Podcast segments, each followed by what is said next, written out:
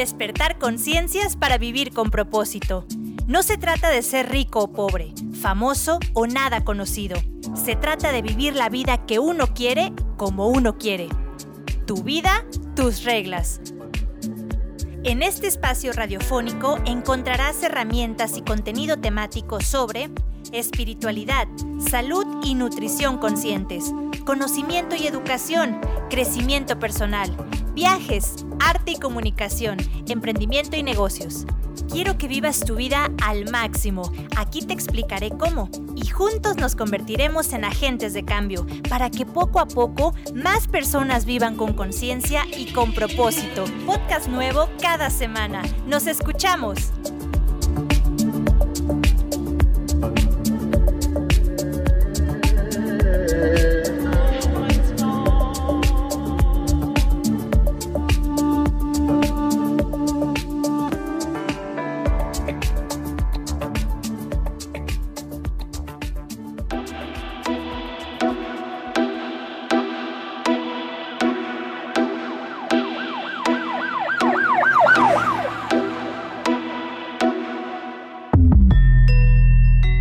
Hola a todos, me da muchísimo gusto poder saludarlos en esta transmisión más, un encuentro más del podcast Despertar Conciencias para Vivir con Propósito. Me da mucho gusto saludarlos.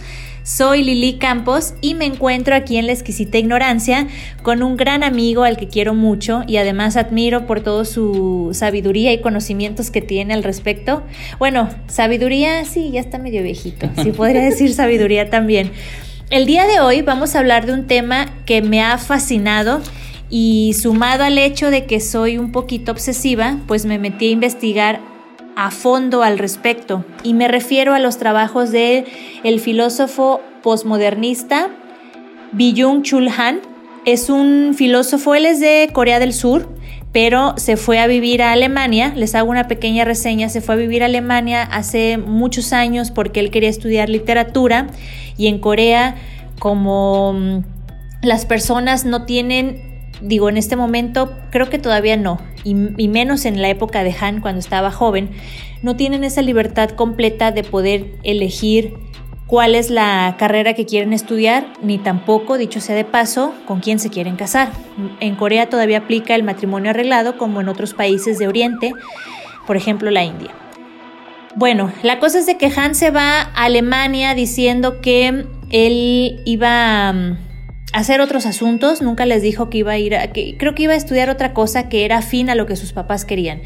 Se va para allá, empieza a estudiar literatura, pero bueno, ahí es el primer punto donde queda de manifiesto que Han tiene un conflicto con el tiempo, porque se sale de ahí ya que dice que es muy pesado leer en alemán tan rápido y se mete a estudiar filosofía.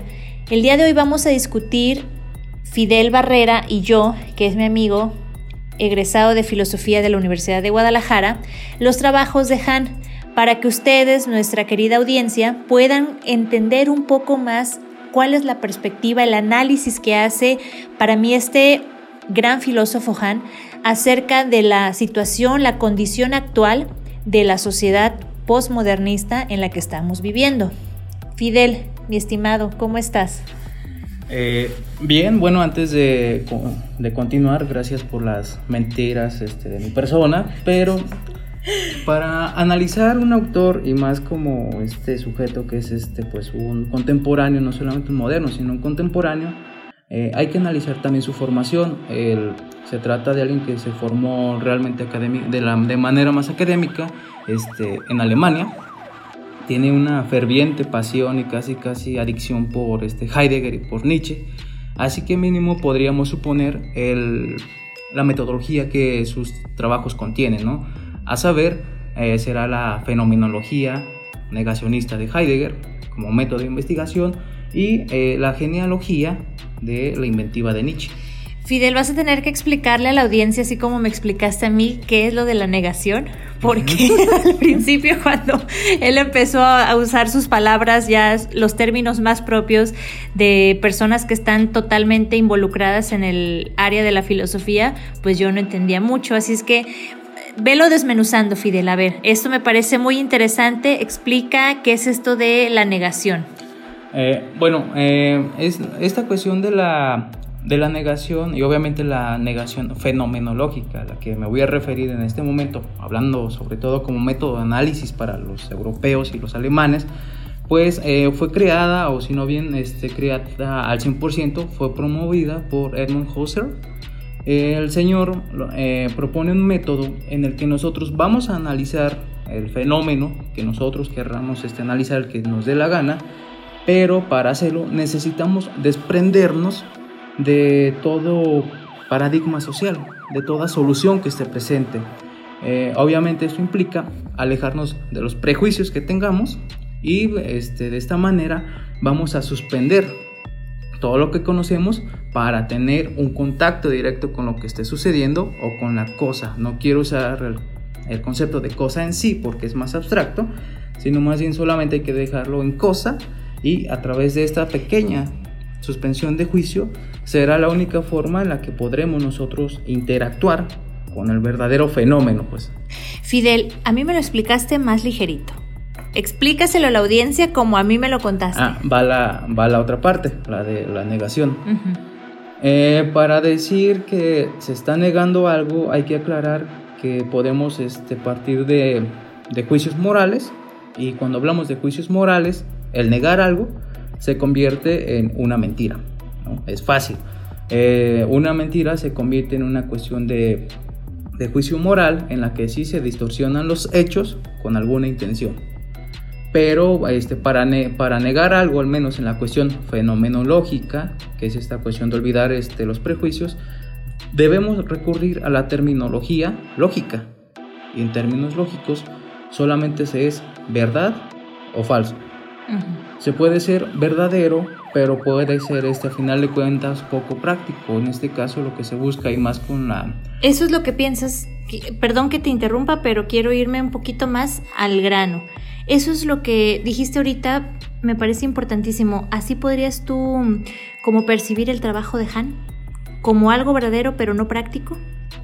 Podría, no podría decir que es verdadero o no, te digo, porque como te mencioné, se debe conocer la totalidad de la obra de los autores a, las que nos va, a los que nos vamos a referir.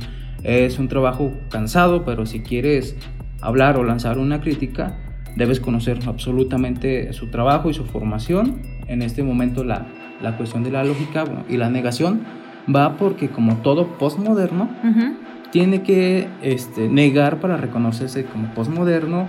Eh, la validez o este, la practicidad de, ¿De los conceptos trabajo? Clásicos. Ah.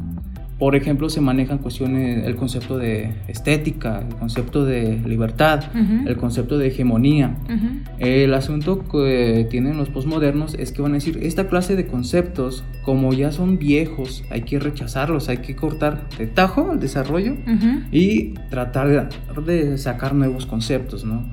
Eh, eh, Han es, es un asunto... este curioso, y no es el único posmoderno que cae en esto, a la hora de explicar los conceptos este, ajenos y los suyos propios, uh-huh, sigue recurriendo a los viejos conceptos, ¿no? Por eso se convierte en una cuestión de contradicción. Es una paradoja. Eh, no, no creo que lo tenga premeditado, creo más bien que lo hace por la imposibilidad del lenguaje. ¿Crees? ¿Pero sí. por qué? Porque escribe en alemán. No, eh, obvio, el alemán es mucho más fluido, eh, permite este síntesis de conceptos. O entonces, ¿por qué crees que él no, ay, no tuviera la capacidad como para poder es, hacerlo de esa forma? Pues a Heidegger le costó cuarenta años sacar uno. El neologismo. Bueno, ahí me quedo en duda. No sé exactamente si lo haga a propósito o no. Tú dices que, que crees que él no, no tuviese en este momento la capacidad como tal. Es que eh, no es solamente llegar y analizar este, la, el alcance de los conceptos este, que ya están manejando, sino además entender cómo demonios se crean las palabras. Ok, pero creo que eso no es lo más... Es importante, trascendental, pero tú eres una persona que está... Eres alguien especializado pues en esta área, y creo que para la audiencia en general lo más importante que a mí me gustaría que pudiéramos debatir en esta ocasión del podcast es acerca del análisis que hace Han de la situación actual de nuestra sociedad. Por ejemplo, tú ya leíste una parte aunque sea del libro de La Sociedad del Cansancio, uh-huh, tú lo tienes, ¿cierto? Ok, cuéntame. ¿Tú crees que la descripción que hace Han, el análisis que hace él en ese libro, te parece que es que realmente coincide con nuestro mundo actual, con la forma, el estilo de vida que tenemos hoy en día? Uh, bueno, aquí uh, me parece que yo mismo he leído inter- interpretaciones en internet acerca del, del mismo punto del modus vivendi actual, uh-huh. haciendo interpretaciones por encima de la teoría de Han, uh-huh. pero me parece que al autor se le entiende desde dos perspectivas. Una, en la que se le va a juzgar este, de manera moral, inclusive como de perezoso, de, este, de pasguatón. Ajá. Ajá, ahorita explicamos ajá, por qué. Ajá.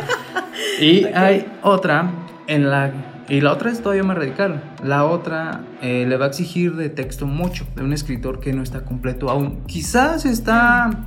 Está terminando por crear algo, ¿no? Y, ¿te refieres por la forma, el estilo que él tiene de escribir tan breve? No, no tengo ningún problema, porque para escritores breves me gusta este Schopenhauer, los aforismos de Schopenhauer, este, los aforismos de Nietzsche, este, las cartas de Heidegger, este. ¿O eh, a qué te refieres en esta segunda parte que mencionas? Ah, el... Yo considero, bueno, mucho, este, las críticas que le hacen es que eh, le falta como, como amarrar bien, y eso supone que es una, una teoría en desarrollo, uh-huh. supone que no está completo. Aquí el asunto es que los que se ponen como defensores este, totales, este, Apo, por ejemplo, por ejemplo, este, por ejemplo. Esteban, ¿sí? eh, le dan el sí por sí, ¿no? Y solamente han leído un, un texto y además es, este, no tiene orden cronológico. Hay que pensar que como son textos este, breves, el orden cronológico poco importa. ¿Tú, ¿no? ¿Tú sabes el orden cronológico de las obras de Han? ¿Cómo hay que empezar a leerlas? Mm, no, los textos en, en orden yo no los... No los conozco, conozco el texto, pero de manera somera, siguiendo el, el análisis que él, que él muestra como método este, inductivo, se puede postular que debe leerse la totalidad de la obra. No es como decir, esta obra está terminada y solamente desarrolla un concepto. Uh-huh. Más bien, se muestra como un abono a algo que todavía no se termina. Eh, el caso parecido, de hecho, ahí está otra vez la tendencia que mencionaba, la tendencia de Nietzsche y de Heidegger, posiblemente de Schopenhauer, aunque no me queda muy claro, es que se trata de escritores denominados como escritores eh, de espiral, en donde sus obras no se pueden, sí tienen un orden histórico, obviamente se crearon en determinado tiempo, una tras otra, uh-huh. pero son autores que si bien plasman una idea en su primer libro, uh-huh. la vuelven a tocar hasta el onceavo texto. Hacia, mm. Y este, quizá en el onceavo se refieren okay. a otra del noveno. Estamos ahorita analizando, Fidel, la forma, pero la vámonos, forma. vámonos al fondo, que es lo que a mí me interesa. ¿Qué opinión te merece ese libro? La que, Sociedad del Cansancio. Que es Además, un huevón. Que es, no es, cierto, un, es huevón, ¿no? Que es un huevón. Bueno, ¿y eso es algo negativo? Eh, no, y hay que explicar por qué. Si es huevón inteligente, como charlábamos ah, sí, off the record. Ajá. Sí. Eh, aquí el asunto es que eh, está peleado con la determinación de tiempo, ¿no? Con, Totalmente. Con, con el timing. Desde su vida, sí, desde su... que se va a Alemania. Aquí el asunto es que si se lee por encima, se tiene una descripción de tiempo en la que se puede aplazar la propia práctica del hombre, inclusive a costa de su, de su integridad, y se tiene otra en donde el sujeto se desplaza infinitamente por su este, propio ego. Eh, aquí el problema es que para analizar esta concepción del tiempo no se puede analizar solamente así como, como tal, como por encima. Mm. Hay que pensar que aquí el tiempo, al menos este, lo está retomando en el tipo este, de San Agustín, en el texto de Confesiones, y el de Ser y Tiempo de Martin Heidegger, que como todo este alemán los ha de conocer y los ha de entender. De hecho lo cita, o sea, utiliza mucho su parte, o sea, la gran parte del trabajo de Han pues está basada en él, hasta su tesis de doctorado. Y exactamente la definición, o más no es una definición clara, hay que leerlo este, con, su, con su propio tiempo, irónicamente hay que tener este, bastante tiempo para leerlo. Pero hay que explicarle a la audiencia también cuál es el conflicto de Han con el tiempo, qué dice sobre la sociedad actual, posmoderna y el tiempo. Ah, bueno, hay que analizar, el, el tiempo lo va a, según recuerdo, a analizar de una manera este, totalmente dialéctica, pero el método es fenomenológico, la dialéctica es... Vas a formar de un solo concepto otro concepto que se le va a anteponer. Él va a, con, a contraponer el, una especie de tiempo subjetivo uh-huh. y un tiempo objetivo. Uh-huh. El tiempo... Que tiene mucho que ver con lo que hablaban de, la, de que el tiempo relativo, ¿no? Eh, no tanto una relatividad del, del tiempo porque... cuando al menos estás leyendo a alguien que se educó en Alemania y que va a hacer filosofía uh-huh. al tipo alemán, uh-huh. el tiempo siempre va a estar tomado o de la forma de Kant, en donde el tiempo está, este, no ni siquiera está dentro de nosotros, sino más bien el tiempo es previo a la experiencia que nosotros tenemos en esta vida. Y bueno, para hacerlo también algo más resumido, Kant, no, perdón, Han, Han, Ve, él ve bien lo del tiempo lineal. O sea, el conflicto que él tiene es de que dice que ahorita ya todo es presente. O sea, ya no hay como una remembranza, creo que es la palabra que utiliza, bueno, con las traducciones y eso, una remembranza que, le, que marque un significado al pasado, y por ende tampoco hay una esperanza que le dé un significado al futuro.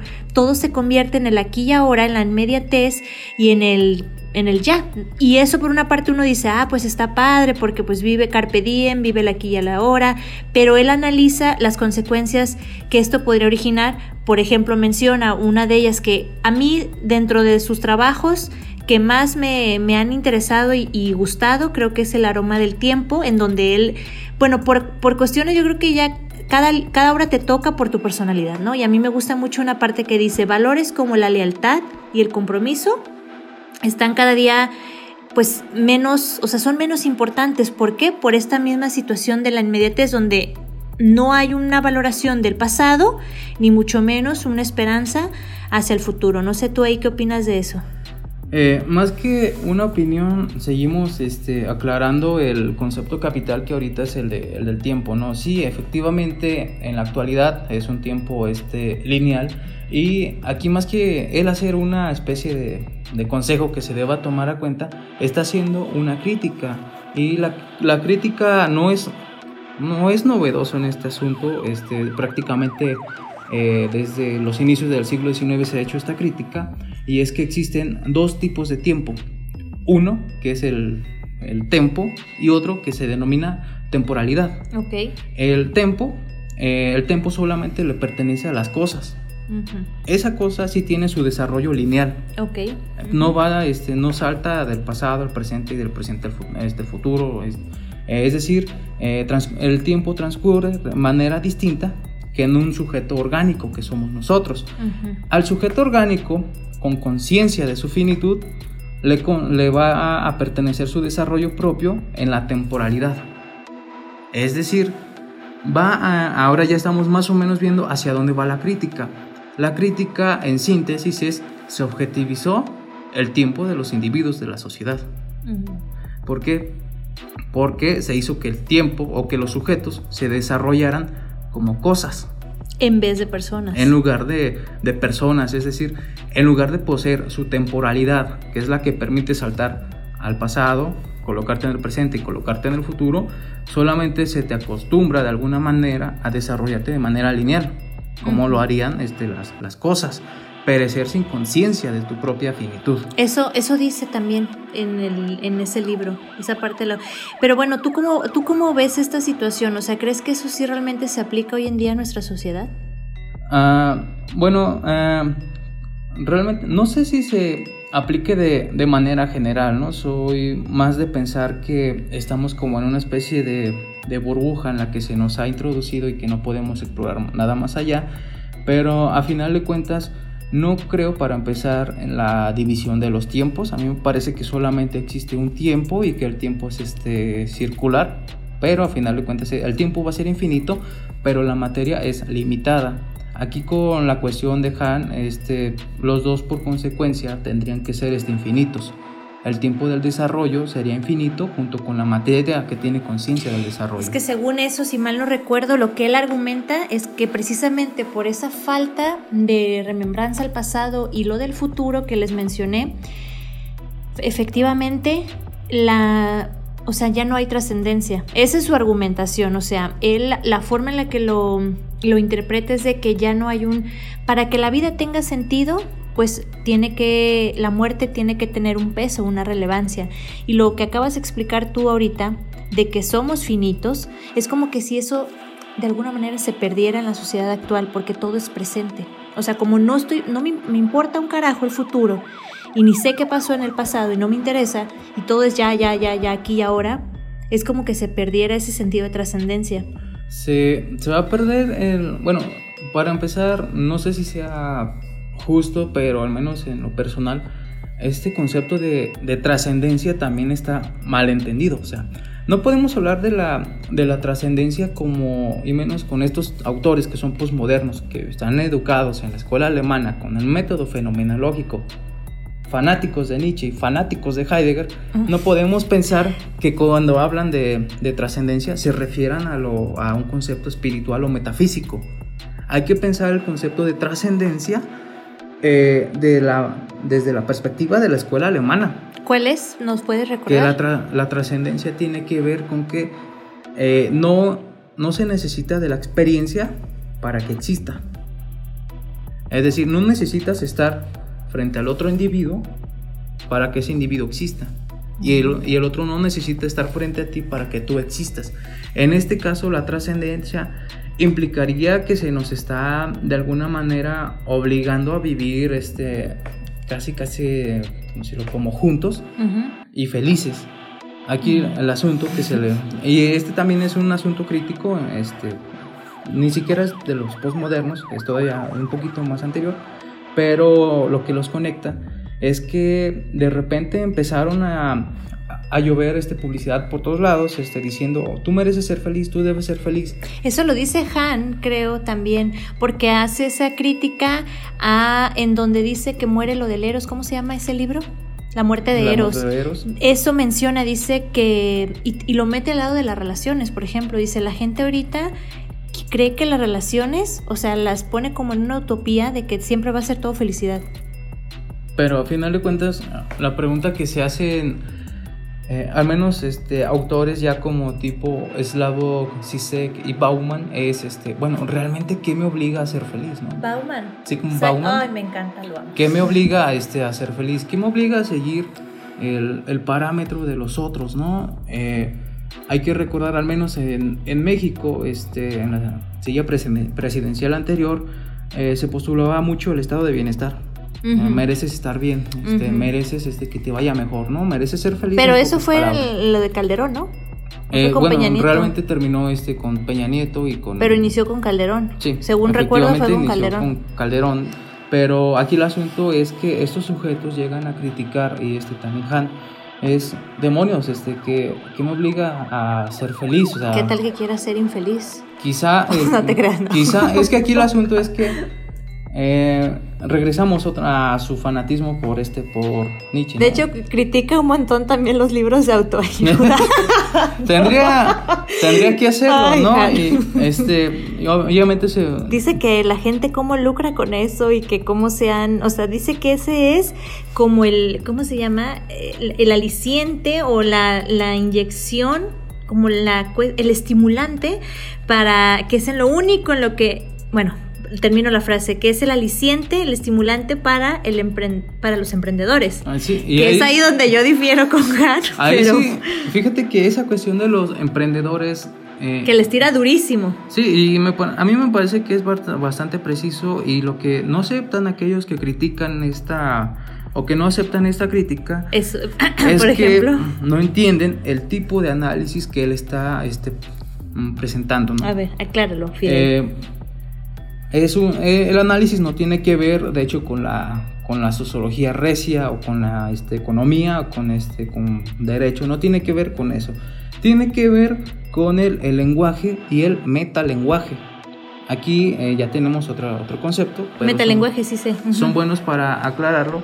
Él va a criticar que existen ciertas, este, va a decir, mejor dicho, este, que existen ciertas artimañas Este, que se aplican para que se nos aparezca como bueno lo que en realidad es contraproducente para nosotros, que lo, le llama la autoexplotación. La autoexplotación es realmente negativa, y este también no, Fidel, no es, pero no es ¿qué novedoso hacer? O sea, ¿qué hacer ante esto? A ver, yo te decía fuera de, de la grabación del podcast, y es real, ¿no? Yo te dije, a ver, yo prefiero autoexplotarme a que me explote alguien más. Eso, pues, digo, es mi, mi lógica, pero tú no, tú también tienes la, como más, estás más inclinado a la visión de Han. Ese, ojo, aclaro, es lo único en lo que no coincido de, de las, de Han, de lo que él expone. Todo lo demás me encanta, pero ahí, pues yo difiero en eso por lo que acabo de mencionar. Tú también estás de acuerdo con lo que Han menciona. ¿Por qué? Explícame eso. Bueno, eh, si no se explota uno mismo y no lo explota alguien más, entonces... Aquí hay que aclarar este, que tenemos este, distinta, distinta formación. Por ejemplo, eh, conozco algunos pensadores de, de lingüística, conozco otros que son este, anarquistas, pero a final de cuentas la, la tendencia de este tipo de criticar este, la, los nuevos valores en boga como el emprendurismo, Eh, empieza con preguntarse, bueno, ahorita me están poniendo el emprendedurismo como un ejemplo a seguir, ¿no? Exacto, porque es un, un sujeto, modelo, un, un modelo, modelo a seguir. Exacto. Eh, digo, porque digo, el sujeto nos viene de, de la clase baja, este, hizo sus ahorritos, este, fundó una empresa. Es está, que ese no está, es el modelo del emprendedor, Fidel. Pero aquí el asunto es que son los paradigmas que se ofrecen en el público y esos se convierten en buenos. Va a criticar que Yo esto... creo que es una mala, perdón. Nada más para aclarar, fíjate que sí tienes razón en que son malos paradigmas, porque eso no es un emprendedor, y yo siempre lo he tratado de dejar en claro. El emprendedor no es el que replica un mismo modelo de negocio que ya existe, porque hay una diferencia entre montar un changarro cualquiera y tener un emprendimiento, y lo voy a decir rápidamente: el emprendimiento implica innovación, no chotear algo que ya existe, y eso Eso, eso sí se ocupa cabeza, eso no lo hace cualquiera. Pero lo que sí coincido es de que, o sea, el emprendedor no es el que abre, abre perdón, el changarro de hamburguesas en la esquina. Eso no es, ¿por qué? Porque eso ya está, ya existe, ya todo el mundo lo hace y no ocupas realmente echarle cabeza para, no, inclusive ese changarro no es que esté mal porque venda hamburguesas o lo que venda de comida, en ese ejemplo, sino que no, no trae un progreso a la sociedad, porque en el emprendurismo te mencioné la innovación, y otro elemento clave es que hay como, o sea, genera un progreso, aporta valor al sistema en donde se involucra. Si el puesto de hamburguesas aporta valor a todo un sistema, es un emprendimiento.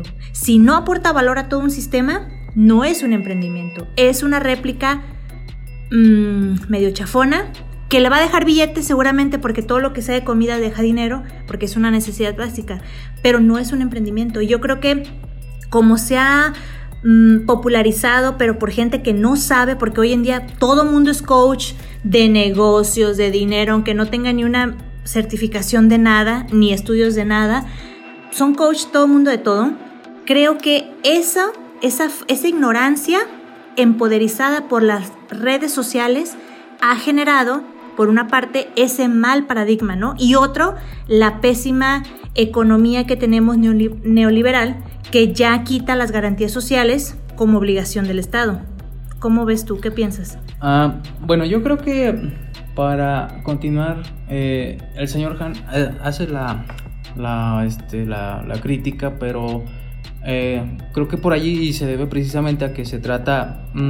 sinceramente de una idea germinal, como te mencioné, uh-huh. que le falta añadirle ese toquecito como para sentirlo más, este, más amarrado, más fuerte, y al menos se puede complementar, según yo, con la teoría este, lingüística, que esta implica este, al menos dos comportamientos naturales del sistema, uh-huh. que en este caso es el neoliberal. El sistema neoliberalista lo que va a hacer es, cuando surge, por ejemplo, Uh, algo novedoso que quizá vaya contra sus principios, uh-huh. va a hacer dos movimientos. El primero es un movimiento en donde va a tomar los conceptos populares de la sociedad, uh-huh. y eh, los va a transformar para sí misma. Y aquí viene el otro movimiento. Ese se llama benchmarking. Eh, bueno, buenas no. prácticas. Eso se ve en mercadotecnia. Pero aquí el asunto es que, al menos entre estos filósofos que van con, con esta onda de negar el funcionamiento en gran, de, este, de engranaje, uh-huh. eso es malo, ¿no? Eso es negativo. Pues sí, porque estás usando las creencias o las prácticas del pueblo para el beneficio del sistema. Y esto viene este, desde la... Me, me parece hasta donde yo lo he rastreado, donde yo lo he rastreado, hasta Lacan, ¿no? Pero el siguiente movimiento es... que ya que tienes este concepto que la sociedad está requiriendo, lo vas a transformar en un concepto específico que exprese los intereses de los dominantes. Por ejemplo... Se las cambias. les cambias la jugada. Se las, cam- se las ofreces como algo inclusive todavía mejor. Uh-huh. Eh, el autor al que yo me estoy refiriendo, este, no voy a decir su nombre para que no hablen mal de él. Ay, este, ¿qué tiene? Dilo, dilo. Pues es bueno, para que sirve, la gente... sirve que me defiendo yo mismo, ¿no? Sí, a ver. No lo dije yo, lo dijo otro. Exacto, a ver, defiéndete. ¿Quién lo dice? Eh, el ejemplo lo voy a tomar de, este, de Slavoj Žižek. Eh, el señor... Eh, es de la escuela lacaniana, pero lo lleva a la sociología, al nihilismo y al anarquismo, ¿no? Vaya, dice que estos son los dos movimientos de un ejercicio totalmente político y económico para su propia conveniencia. Eh, ahora, vamos a poner el ejemplo del que él habla. Él dice, cuando se hizo esta, cuando se crearon las cuestiones este, de, de liberación sexual, este, por ahí de los noventas, ese ori- este origen estuvo... Eh, en una zona muy restringida y muy específica. Eran mujeres negras, lesbianas, embarazadas. Él dice eso. Y de hecho es así. Es así, así comenzó la, la cuestión de los movimientos sexuales hasta el actual L G B T I, este, el, el feminismo, tiene su origen allí. Fue okay. El primero que se permitió libremente. Uh-huh. Y de ahí se despuntó como si fuera pólvora. Lo dice él, eh, yo, yo no, yo tengo una opinión. Si no, pues aquí les paso el domicilio de Fidel donde lo puedan para que lo puedan ir a linchar. No, aquí el asunto es que se toma esta necesidad de, de, de que esta mujer negra, lesbiana, embarazada tenga un reconocimiento en la sociedad. Oye, yo vi ese docu- es un documental que hicieron también, ya me acordé, yo lo vi porque eh, es una zona específica de... No era Etiopía. Yo me acuerdo, yo lo vi en redes, lo pasaron y fue un documental. Y de ahí surgió ciertamente un gran movimiento y varias O N Ges tienen fuerte presencia todavía ahí. Bueno, prosigue, prosigue porque vamos a ir dándole ya cierre al podcast, Fidel. Está buenísimo, pero el tiempo es limitado y luego no quiero que don Germán se me asuste con la edición. Bueno, eh, se toma, se toma esta necesidad, ¿no? De que este estereotipo, el que me están plantando... Uh, yo como neoliberal, obviamente poniendo, jugando papel en la comedia, ¿no? Este, me supone un riesgo, ¿no? Que una mujer lesbiana, negra, embarazada, de repente se me levante en armas y diga que allí está ocurriendo algo, que yo lo permití. Bueno, ¿cuál es la manera más económica de solucionar este levantamiento que tenemos? Uh-huh. Bueno, pues vamos a proceder de dos formas. Este, como lo mencioné, este, vamos a tomar su concepto popular, que es este, el de la negra embarazada, uh-huh. y lo transformamos en algo específico, como lo vamos a denominar reconocimiento de la sexualidad este, subjetiva, reconocimiento científico, así lo denominó. Pero, ¿qué pasa con esto? Para que se calme hay que hacerle creer al individuo que está protestando que ya lo acepté, y le creamos otro tipo de concepto. El que se empezó a crear, a gestar en esa, en esa ocasión fue precisamente el concepto de bienestar e igualdad de derechos individuales. De ahí, de, de ahí allí. Salió eso. ¿Qué mac- Esto no es teoría de conspiración, ¿verdad? No, no es que... No, no, o sea, créanme. Hay, eh, por ejemplo, eh, es un ejemplo Qué concreto. Fuerte. Y de hecho, para darnos cuenta, eh, también no nos vamos a andar con tumbos. Lo que sucede cuando ya están, da, ya están sucedidos estos dos movimientos es que de repente va a explotar en la publicidad y se va a convertir en un modelo a seguir. ¡Uh, merca! Entonces, exactamente, aquí, lo, aquí tenemos también otro tipo de, de cuestión, ¿no? Y que se resuelve sola. Eh, porque si yo soy radical al sistema, el sistema me está permitiendo ir contra él. Uh-huh. Bueno, es porque el sistema ya tenía tu mercado. Solamente llegaste y te colocaste en el puesto. Otra vez esa parte no me quedó muy clara. Ya tenía ya tu ten... mercado. Él ya tenía el mercado para ti. Tú llegaste y no te eres colocaste. Un, no eres un no agente eres radical, ajá, no irruptor, no. no. Pero es así, de verdad uno no tiene Piensa, forma de, de romper eh, el sistema o algo así. Habría que teorizar. Los radio, ¿no? Aquí los radioescuchas, ay, ya se, ya se pusieron muy. Radio comunitaria. no, no, no, a ver. No, aquí el asunto es, por ejemplo. Eh, y en esto se lamenta mucho Žižek de que las personas promotoras de los movimientos no se dan cuenta. Cuando se marcha en Hollywood a, a, a favor de las personas negras, uh-huh. entonces, para, él no se anda con tumbos, son negras. ¿Quién dice eso? Slavoj Žižek, no, no es nada diplomático porque se refiere al fenómeno concreto. Okay. Eh, cuando ya se empieza a dar publicidad para aceptar las personas negras o hoy de color este, o, o los no blancos, uh-huh. también de otra manera, este, mejor dicho...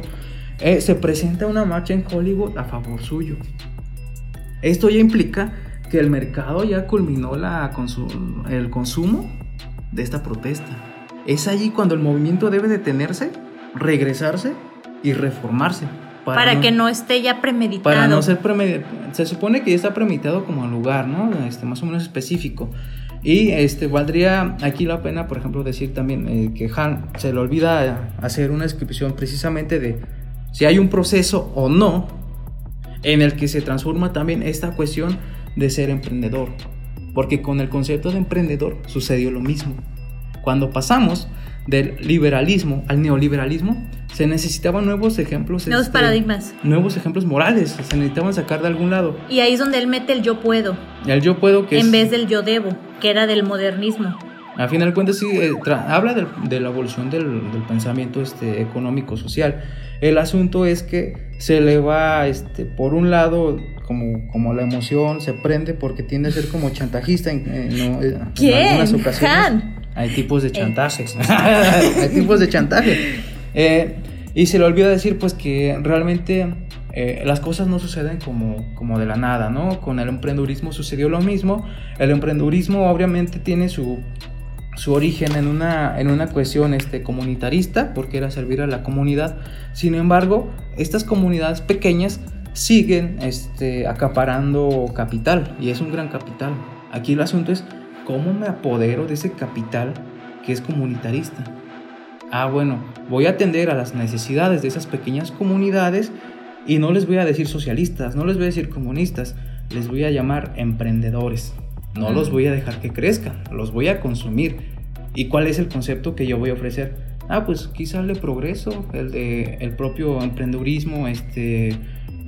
se abren la, los créditos para ellos, para satisfacerlos, se convierten en el nuevo concepto a seguir. Es ¿Y que, qué pasa?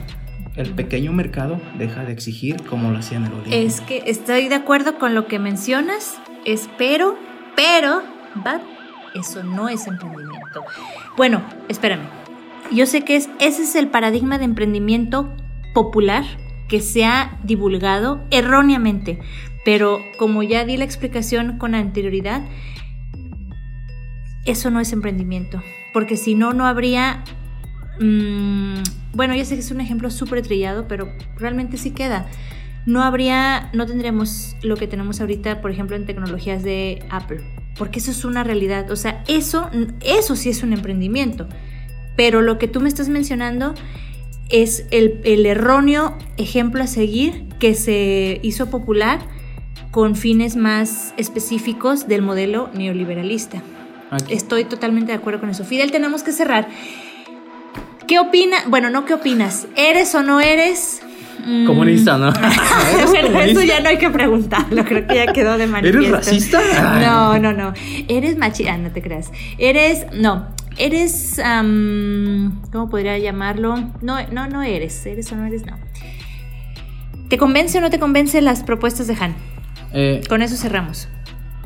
Estoy diciendo una opinión fuera de, de su nivel académico, de su formación, porque yo apenas voy rascando los orígenes, ¿no? Podría decirse que entiendo poco de la filosofía, pero en lo particular, como, como espectador y como primer lector, uh-huh. puedo decir que hay un... inicio de desarrollo de un concepto que todavía no está claro. Le falta amarrar bien este, un concepto, quizá tomar un, un neologismo de otro autor que todavía no encuentra, y de hecho yo tampoco podré, podré encajarlo en ninguno, pero se trata de un autor que quizá eh, en, otro, en otro tiempo ya tendrá unas ideas maduras y que nos dejará lugar a, a, este, a menos dudas, ¿no? Porque digo, al menos con este cambio Del, del paradigma este, contemporáneo neoliberal, si se explica con Slavoj Žižek, supone que falta citarlo en la obra de Han. Muy bien, muchas gracias, mi estimado, de verdad te agradezco mucho que hayas aceptado estar en el podcast, no querías, pero aquí estás. Eso quiere decir que eres un buen amigo.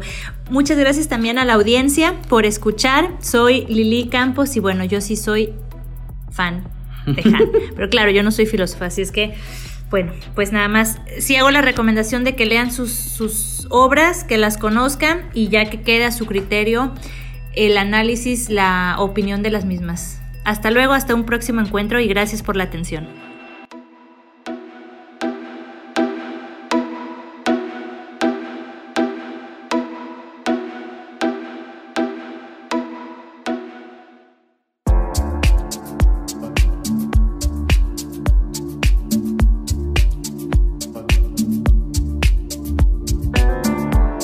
despertar conciencias para vivir con propósito. Gracias por tu compañía. Nuestra vida vale la pena vivirla. No te conformes ni te limites. Con conocimiento y la gracia del Eterno, todo es posible. Nos escuchamos en el próximo podcast. Comentarios, feedback y contacto al correo electrónico lili campos news arroba gmail punto com. Despertar conciencias para vivir con propósito. Un podcast de Lili Campos.